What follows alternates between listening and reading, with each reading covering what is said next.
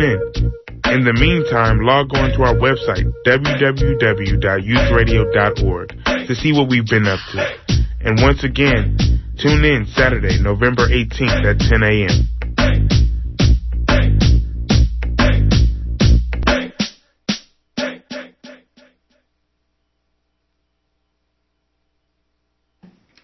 Good afternoon.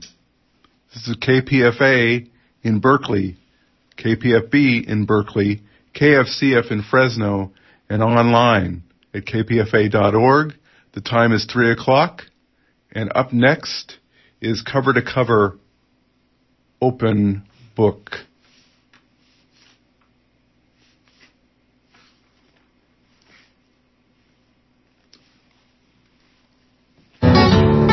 Good afternoon. Welcome to Open Book, a celebration of the written word and the arts here on Cover to Cover every Friday. I'm Amelia Gonzalez, and we're glad to be back. Today we're going to talk about women and people of color in media. My guest is Kevin Robinson, who is the creator and producer of Medium Rare. Medium Rare is a TV and film interview and review program that showcases the work of people of color and women. Kevin Robinson was here earlier this week where I asked him to describe the work of Medium Rare. Well, Medium Rare started about uh, three years ago, March of 2003, and it came out of a, an idea of myself and my co-creator, Language Barrow. Out of a, you know, we know we're not spring chickens, but we're not over the hill yet. But it seems like the the quality of TV and film has gone down in the last, say, 20 or 30 years. Uh, not only that, but it seems like the the roles of women and people of color have diminished significantly. And so we said, hey, you know, there's got to be a way that we can talk about this. And then, you know, me having a background in uh, radio and television said, well, you know, there's there's cable TV, there's public access. And I said, uh, we we can put on a show, you know. So that's what we decided to do. And out of that came the idea of Medium Rare as being a half hour uh, TV and film review show that focuses on writers, directors, producers, and lead actors that are either women or people of color. Now, we recently had the FCC hearings that were hosted by the NAACP in Oakland. I wanted to get your thoughts on why is media consolidation such a crucial issue for people of color and women? Well, I think because you're going to be disenfranchised. I mean, you're going to have a, a select few owning the airwaves, and the airwaves are, belong to the people. And it used to be at one time, I think it was an FCC, it was a law that the FCC imposed that, for instance, cable operators had to have certain channels set aside for public use since then, I think Michael Brown has uh, and, and his cronies have kind of uh, uh, obliterated that law and made it so that Clear Channel and, and the other big 800-pound uh, gorillas on the street were able to consolidate, you know, radio, TV, billboards, so that that disenfranchises and cuts out the smaller independently owned operators. So you showcase the work of women and people of color. Mm-hmm. And what is so different about folks telling their own stories? Sure. Ever since, you know, the, the, the first film that came out, I guess, Birth of a Nation by D.W. Griffith, you know, people of color have been demonized. And, you know, what you see hits you both um, consciously and subconsciously. You know, we're, we're, we're visual animals. It's not till you get to know somebody that your, hopefully your opinions of them might change. But as far as the, the, the visual medium of TV and film, if people of color and women don't take control of their own images, one, either their images won't be shown, or two, their images will be displayed in such a way that's going to be most likely derogatory. So you have to take control of your own images, especially now with the advent of, say, digital.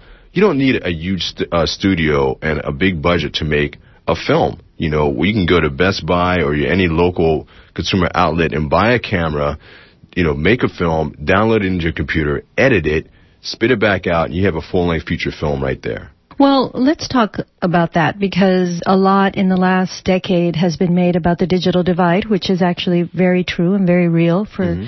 for some folks. But yet, the technology is actually more accessible, wouldn't you say? Oh, no, no doubt, no doubt. I mean, I've seen talk about budgets. I've seen crap for over a hundred million dollars, uh, and I've seen some excellent films done on a shoestring budget for like ten thousand. There's a movie that uh, we uh, reviewed and actually interviewed the directors of. It's called uh, Cavite by a couple of Filipino American uh, directors, and they wrote it, produced it, and and starred in it. And they basically did what I said. They they went to the local uh, consumer electronics store, bought the equipment, shot the film, sold it back and used that money to for distribution costs. And it's it's an excellent film for, like I said, around ten thousand dollars. My guest in the studio is Kevin Robinson, and we're talking about Medium Rare, where he is the creator and producer. And it is actually a TV show that showcases the work of women and people of color in the various areas of television and film production. I wanted to talk about the importance of having people behind the camera. It's funny because I don't know the numbers of of minorities in Hollywood, like directors, producers, and writers. That's something we have to try to compile. But what I do know is that in the over 80 odd year history of the Academy Awards, only two women have been uh, nominated for Best Director. Now, does that mean there's only been two women directors in the history of film? No, that means their work hasn't been recognized, and that is important. So what we try to do, like we've interviewed people like. Uh, uh, Tim Robbins, uh, Derek Luke, um, Forest Whitaker, Joan Allen, Jean-Pierre Jeunet, Ang Lee, and and uh, Melvin and Mario Van Peebles. And it's funny because I sometimes I do the interviews. I'm not always on camera. I'm the producer. I'm behind the scenes, but sometimes when they see me walk in the door, they do a double take. They have a, a they have a, a pleasant, surprised look on their face because they're used to seeing someone who doesn't look like me. You know, uh, but when you see somebody like me doing this, go, hey, okay, you know, maybe things are starting to change a little bit. You know, this is the 21st century. It's a shame that we still have to say these things, but it is true. And again, it is important to let young boys and, and girls of color know that you can go to school and, and, and become a screenwriter or become a, a film producer or a director. When I walk around town a lot of times when I see films being shot on location, I'm looking at the makeup of the crew and most, more, say 99.9% of the time, the crew is an all white male crew. Now, you, you don't have to have a degree from a major university to pick up sandbag or to hold a, a, a spotlight or a boom mic. But those are union jobs, and that's a lot of money, and they get grandfathered in.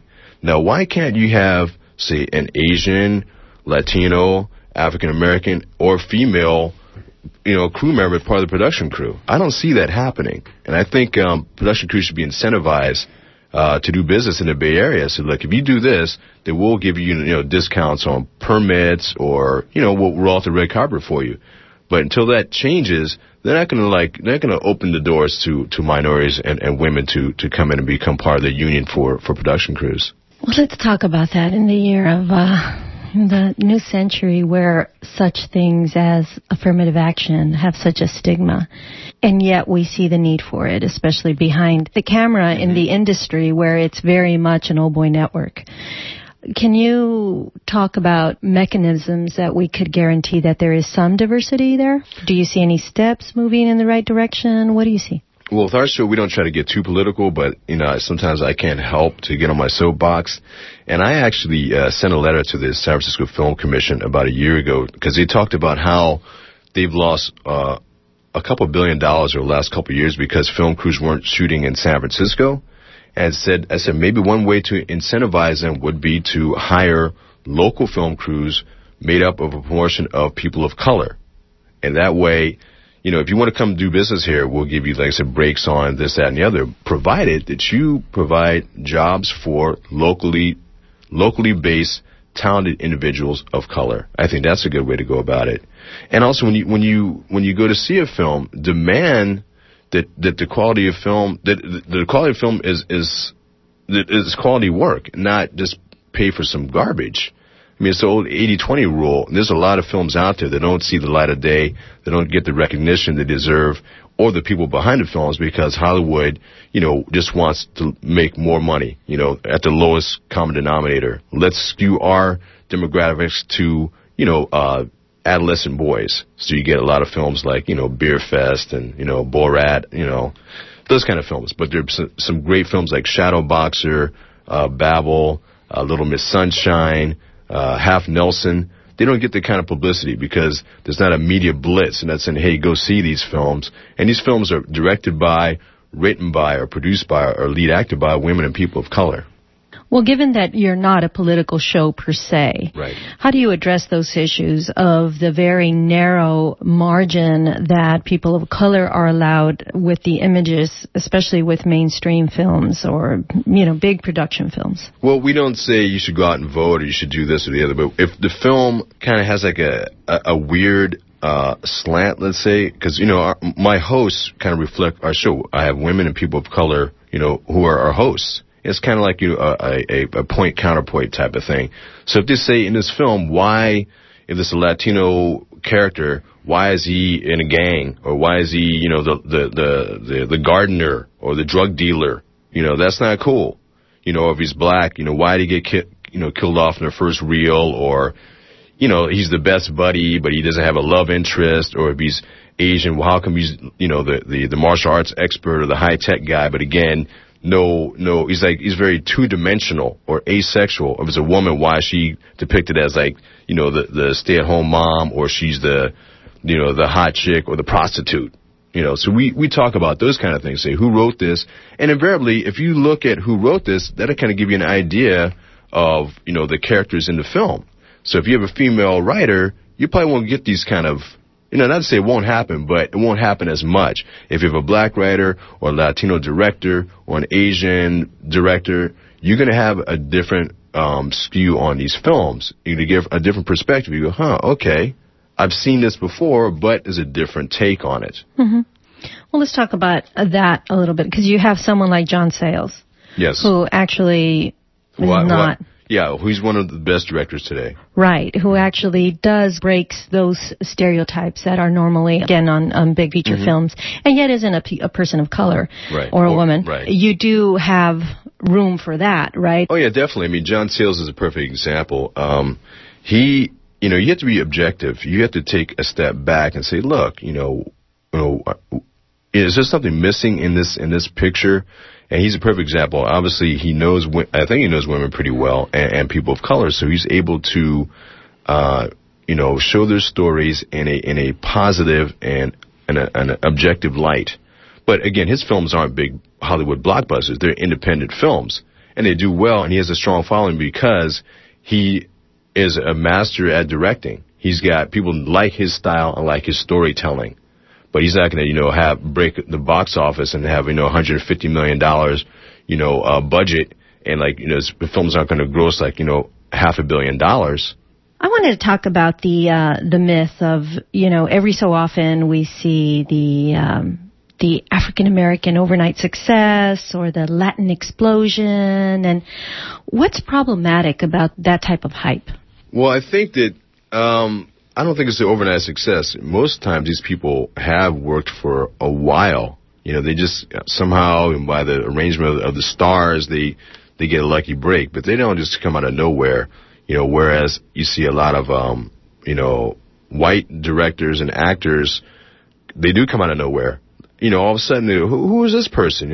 Where they come from? And they can't act, or their directing is horrible. But you know, it's an old boy network, nepotism. Hey, you know, I came out of school. My I went to you know my college roommate was such and such. Who was the son or the nephew of so and so at some studio, and bingo, they, they get a, a thirty million dollar budget out the gate. But say someone like um, John Singleton had to mortgage his house to do Hustle and Flow. You know, how is that possible? You know that that's mind boggling. After a success, Yeah, uh, right after having uh, a couple successes, you Right. know, Boyz n the Hood, uh, and you know, uh, Higher Learning, and then for Hustle and Flow, which is a great film, he had to like mortgage his house for it. Well, we don't want to buy it. We don't like this script. You know, it's not going to work. He had to put his own money into it and get a second mortgage in his house to get this this movie financed, and that's that's that's ridiculous. Well, we were talking earlier about independent films and uh, the, I would say there's a little bit more popularity on supporting them. You have festivals and, and so forth. Do you see that having an impact? Well, Amelia, that's a very good question because I'm starting to wonder about festivals uh, myself. Um, recently, uh, one of the, the the actually the oldest festival in the Western Hemisphere, um, they're about to have their their 50th. Uh, I guess that was at the golden anniversary Right. next year, and they had over 200 films in their festival at the 49th annual. 90 of which were full-length feature narratives. And again, we focus on full-length. Which festival is this? Uh, it was the San Francisco International Film mm-hmm. Festival. Uh, since you asked, um, and they oh, they had over 90 full-length feature narrative films. You know, f- movies, the kind of movies mm-hmm. we focus on. Not one of those films was from a director from the African diaspora. You know, the whole world, and not one film from a, a, an Indian director from Southeast Asia, from South Asia rather. India is the biggest film industry on the planet. Yes. And I raised that question at the press conference. Now again, there's about 150 people at the press conference. I was the only African American male at the press conference. And their their response to my question was, well, we're not trying to fulfill any type of quota or fill any type of agenda. We base our selections on quality. Mm-hmm. And I left it. I didn't say anything after. I just like looked around, and people looked back at me with like blank stares. And you know, what are you saying? Does that mean there there are no quality films by black directors or Indian directors in the whole world? Come on, you had four films from like Mongolia and Bhutan. You can find a film from a director from Berkeley. So my question was, how hard did you look? Right. Now I have to admit, the the uh, the new director of the film festival, he was he the program was already in place by the time he came on board, but he was gracious enough to come on our show. We have that show. Actually, we taped. We had a, a roundtable discussion talking about the roles of film festivals. I mean, you work, I don't know how many years to get a film made, finance all that. It's finally done. You enter it in film festivals, and it doesn't get selected. Well, why not? And my question was, well, who makes up the selection committee?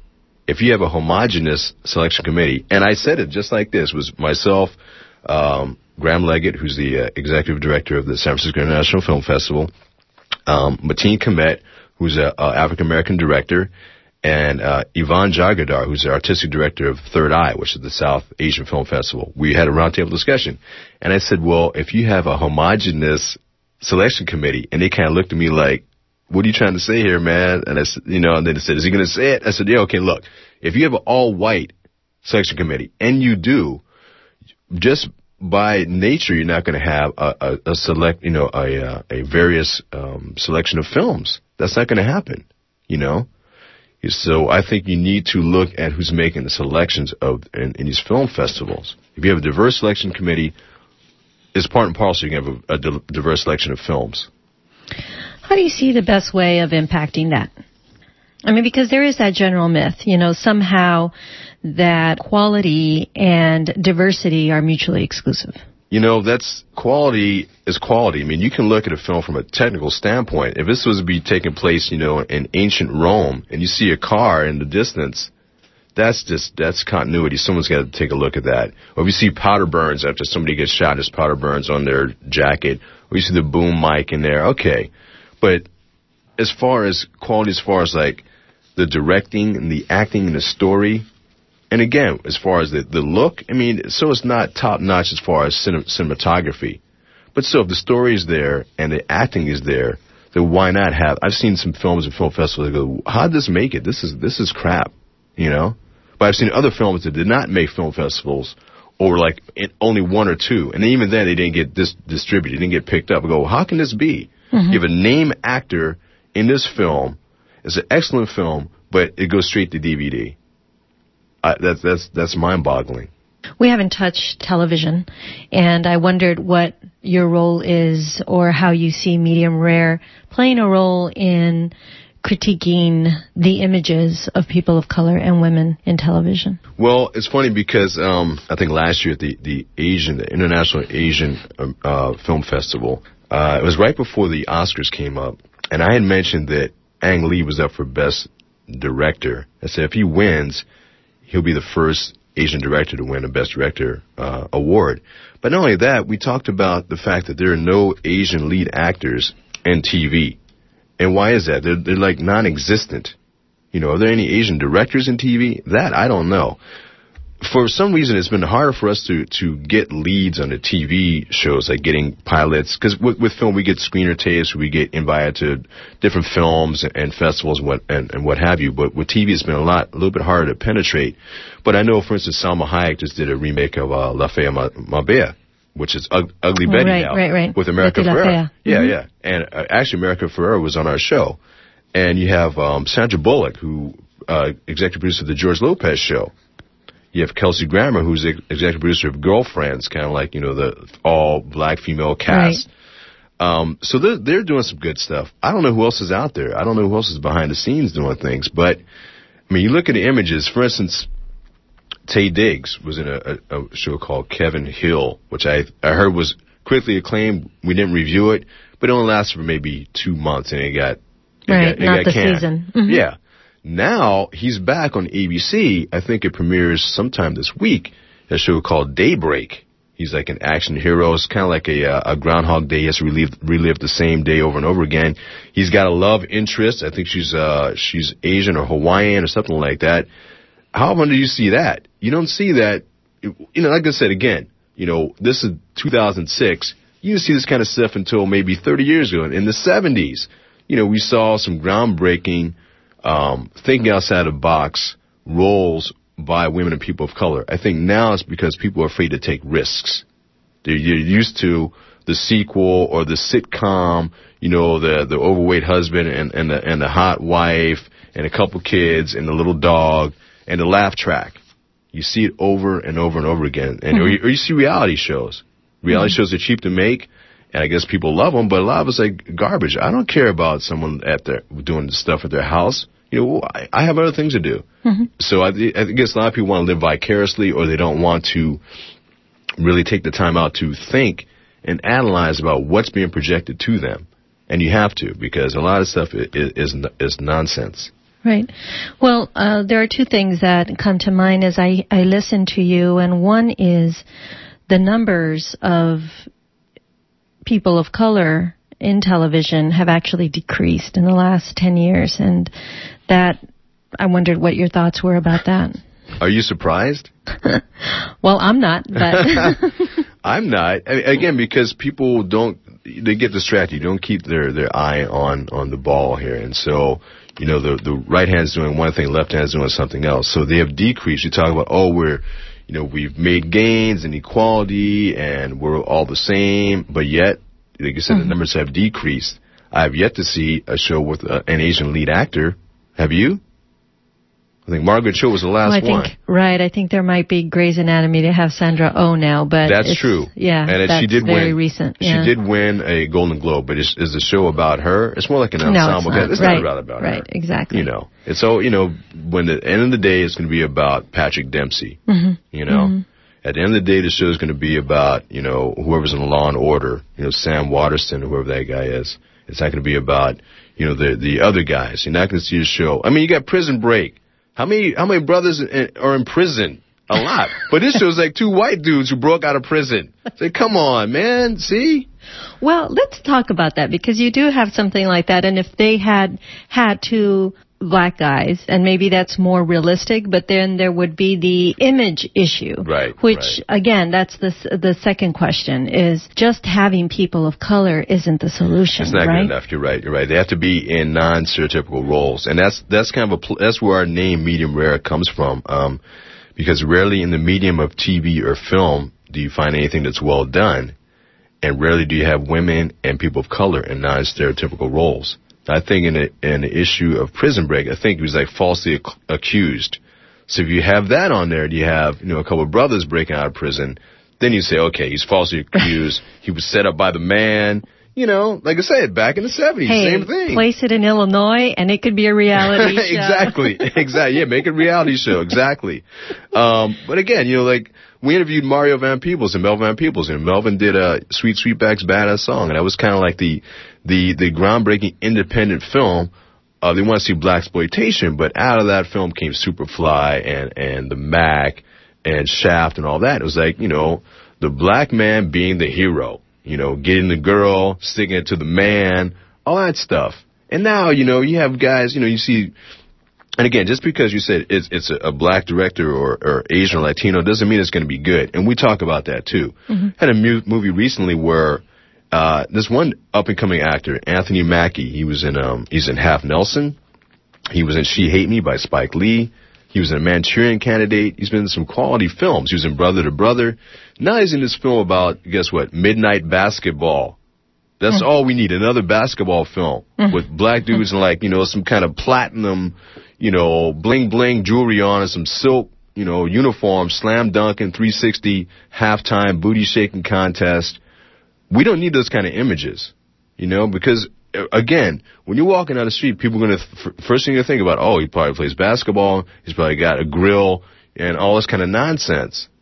Let's see some films, you know, where, uh, you know, there's a, a, an Asian head of, you know, uh, uh, chief of police, and he's got a home life, or maybe he's got, he's going through a divorce, but he's got a girlfriend, or something like that. Some complexity, some multi dimensions to these guys. Or like I said, like a, a female director, you know, you know, or, or a Latino producer. They're not, hopefully they're not going to sell out because those kind of things, like the basketball movie, those get greenlit easy because you're pandering to Right. these images. Mm-hmm. But we try to break the mold. For instance, one of the best films I saw this year was Shadowboxers, starring Cuba Gooding Jr. and Helen Mirren. They play hitmen. Okay, they're also she also is his stepmother. Not only that, they're also lovers. That's interesting stuff right there. yeah, and it's probably Cuba Gooding Jr.'s best role. But guess what? It's only in the theaters for like a week. Uh-huh. A lot of the critics hated it.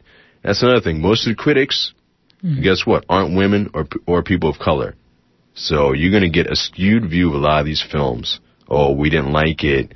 And, well, maybe it doesn't. Uh, you can't identify with it. Let's get someone else's point of view. So on our site, I have people who write reviews. We have on-air reviews and also written reviews on our website. Finally, I did want you to focus in on the work that you do in terms of promoting, in terms of reviewing. I noticed on your website that you had uh, you had links to the South Asian Film Festival as well as the Latino Film Festival. Can you talk about that? Well, those just wrapped up. I've worked with them uh, for a couple of years now. Uh, Silva Perel is the executive director and the creator of the the this is the tenth annual uh, International Latino Film Festival. And again, she had the same mindset. I guess like ten years ago. Let's promote films by and about Latinos because they're not getting the respect or not getting the right um, imagery out there on Latino people.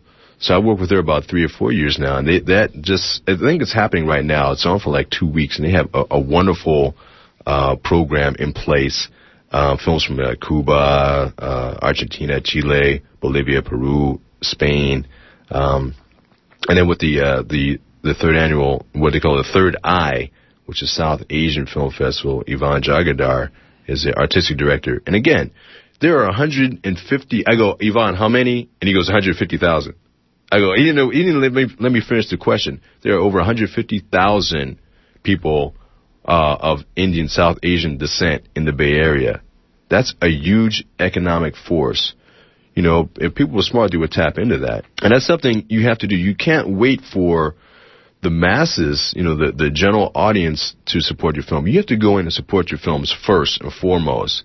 And that's economic power. Instead of going seeing some, some, something else that could be, I wouldn't say stupid, but doesn't really reflect what you're about, support your own films first, you know, and get them made. You know, you can't go to Oprah and Bill Cosby all the time and say, help me out. You know, from, from a hmm. grassroots standpoint, there are a lot of people out there, a lot of actors, a lot of athletes, a lot of entertainers who are making, you know, multi-million dollar contracts. It doesn't cost a whole lot to make a good film. You know, if you can pony up a hundred grand, put your name on a film, make sure it gets di- distributed, make sure that the, the community sees it and, and advertise it in the community, you know, that, that bodes well. You know, and of course, the bottom line, if you make a film for a hundred thousand dollars, let's say, and it makes a million, you made ten times your money. That's pretty good. You've been listening to Kevin Robinson, who is the creator and producer of Medium Rare, which is a show that showcases the work of people of color and women in film and television. If you would like more information about Medium Rare, you can visit their website at mediumraretv, one word, dot org. This has been Cover to Cover Open Book, coming to you every Friday at 3 p.m. Tune in next week when Nina Serrano will be talking with immigrant rights activist, musician, and poet Arnoldo Garcia. With Erica Bridgman at the controls, I'm Amelia Gonzalez. Thanks for listening.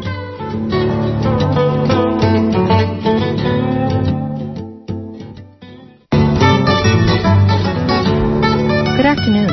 Welcome to Open Book. KPFA celebrates our 36th annual Crafts and Music Fair on December 9th and 10th. The fair is a wonderland for holiday gift buying. Come see handmade and eco-friendly toys, musical instruments, food and body products, clothing, jewelry, glassware, ceramics, and textile art, as well as crafts from sustainable third world artist collectives. Hear non-stop live performances by some great